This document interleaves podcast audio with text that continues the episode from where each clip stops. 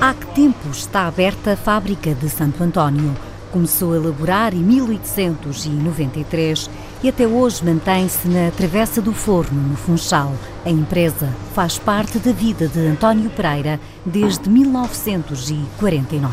Havia umas prateleiras grandes, que era onde a gente arrumava a bolacha toda.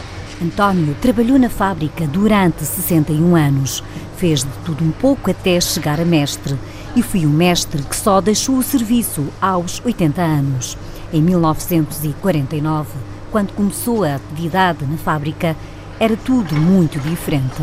Havia aqui um, umas amassadeiras em madeira que a gente amassava. António guia a visita sem pressas e com uma imensidão de memórias. A máquina de fazer bolachas é a mesma desde 1900, mas hoje está modernizada. A máquina é a mesma. Mas hoje está mais fácil de trabalhar, não é? Ostras, é uma brincadeira para eles. E então, no céu aberto que eles estão. António sorri e aperta a mão de todos os trabalhadores e volta a olhar o passado. Isto era tudo fornos, é, trabalhado com a pá grande, comprida, tudo a lenha nesse tempo. E depois, quando acabou a, quando veio o gás, para sabes, era aqui em cima era feita a, a petróleo a petróleo na cozinheira. Hoje a elaboração é muito diferente. Marcelino Serrão faz repousados de funcho há 19 anos. À panela vai a calda, que é açúcar, creme tártaro e água, claro.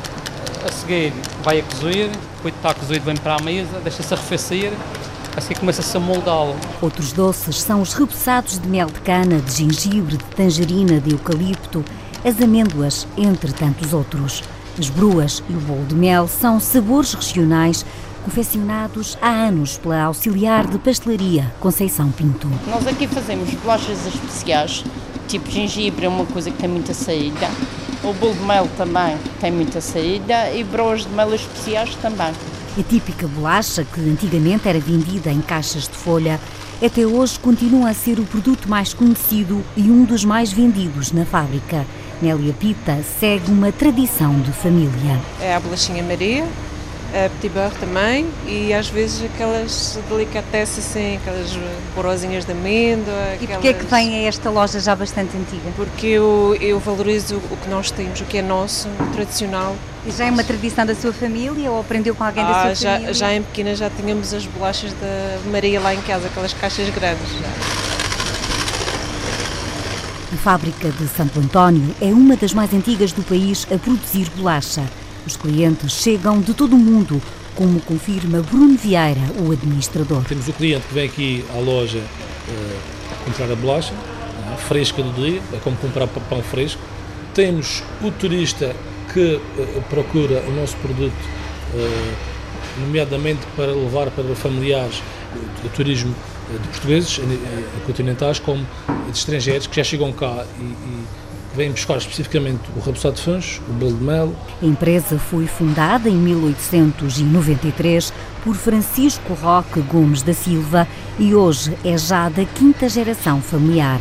A fábrica foi sendo modernizada, mas mantém a tradição artesanal. Tudo o que automatizamos foi em termos de embalamento e tentamos, mesmo dentro do artesanal, criar mecanismos que nos dê uma maior capacidade de resposta.